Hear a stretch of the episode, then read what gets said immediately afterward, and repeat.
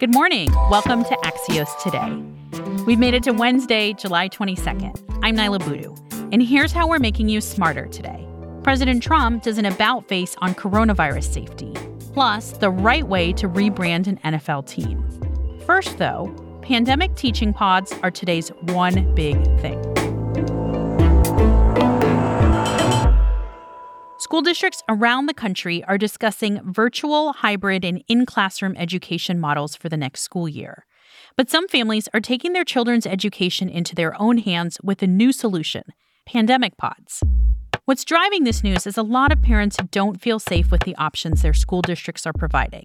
So, all across the country, groups of families are banding together to create educational bubbles for their kids, who are then taught by a teacher or tutor the families have hired. Caitlin Owens is a reporter for Axios.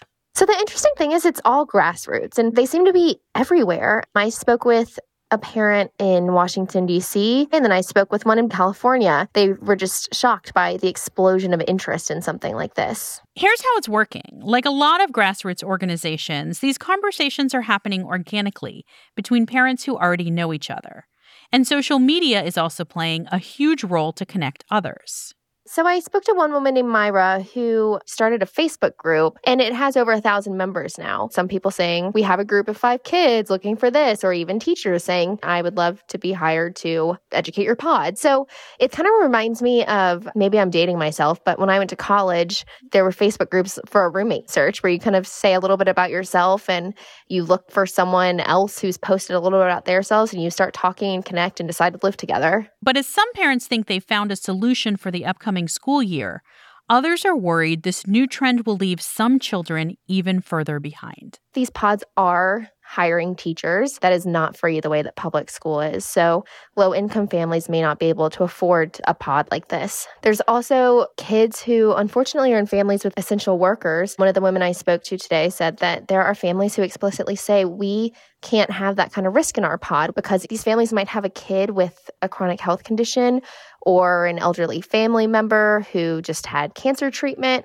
Low income families, which that's a lot of overlap with essential workers, they might not have these options. Some parents behind the pods are taking conscious steps to make sure everyone is included.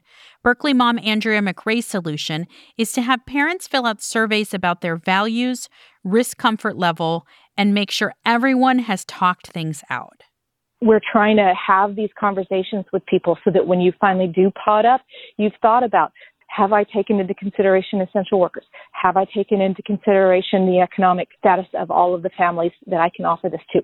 Do I have room in my pod for the things that the kids all need?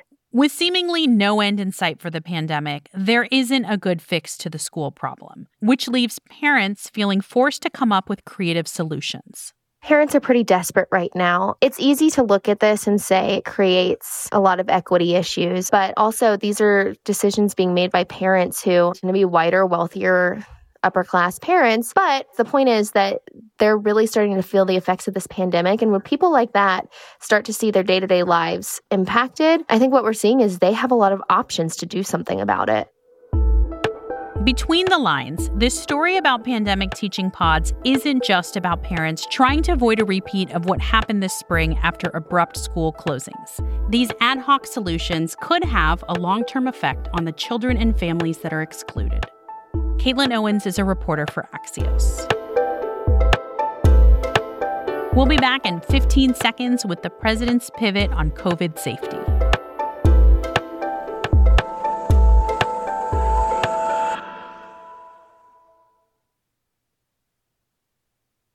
Welcome back to Axios Today.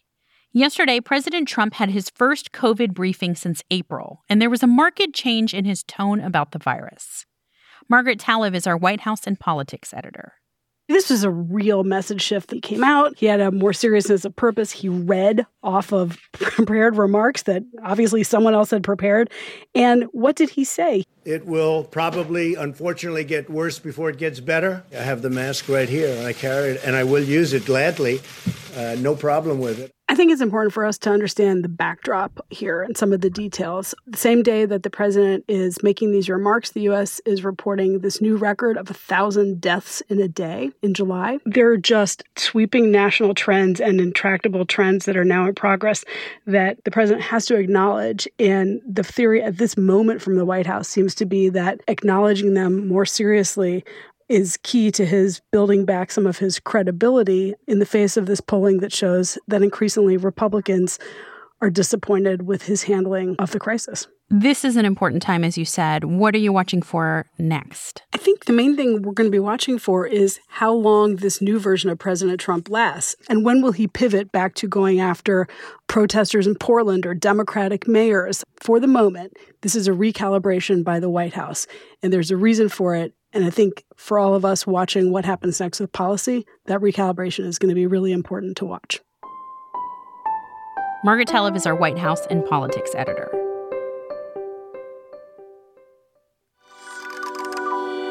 Changing a team name is a process that usually takes years, but the NFL team in Washington, D.C. has just a few weeks to rebrand a name long viewed as offensive. It's also happening in the middle of an internal sexual assault investigation and a global pandemic. So, how does it happen? Kendall Baker is a sports editor for Axios.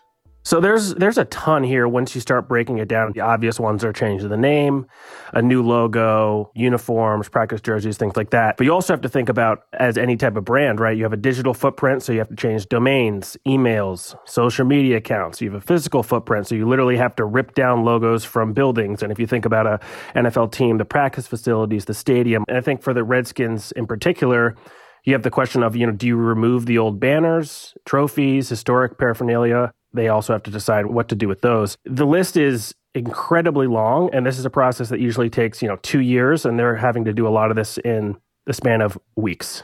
So I wonder what kind of pressure you think they're under to get this right. The pressure to get it right is higher than ever, and the process that usually is used to get it right is not in place. I think there's an opportunity here to make a statement with the backdrop given, you know, social justice and systemic racism and all the things that have kind of forced this name change in the first place. The name the Red Tails, for example, has been tossed out there, which would honor the Tuskegee Airmen, which is the nickname of the first black unit to fly combat airplanes during World War II. So that would be an example of getting it right, I think, in a lot of people's minds. The pressure is almost being applied not to get it wrong more so than getting it right. Kendall, I can't let you leave without asking you the obvious question when are we going to find out what the name is? Two of the sports branding experts I spoke with were convinced that the team might not even have a logo week one and might not even have a team. We could see just the Washington Football Club this year. Most of the people I talk with think we're going to see this kind of roll out week to week. This is not going to be a clean process by any means. Kendall Baker is the sports editor for Axios.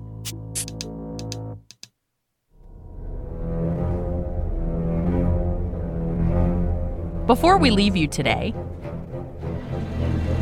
you're going to need a bigger boat. Remember that line from Jaws? Well, now a replica of that boat, the Orca, will be headed back into the waters around Martha's Vineyard. But this time, they're not hunting a shark. That's a 20 footer. 25. Three tons on them. There's been an increase in great white sightings in New England. So the crew from the original movie has teamed up with ocean advocates to turn an old lobster boat into a research vessel. The new boat is called Orca 3, and unlike the movie, its goal is to educate, not entertain. Thanks for listening. Today's episode marks our official one month birthday for Axios Today. So now that we've been around for a whole 30 days, we'd like to use this opportunity to ask you for two things. First, if you're willing, please leave us a review on Apple Podcasts. That helps other people find us. Also, please share this podcast with someone you think needs to get smarter faster. I'm Niala Boodhoo. Stay safe, and we'll see you back here tomorrow morning.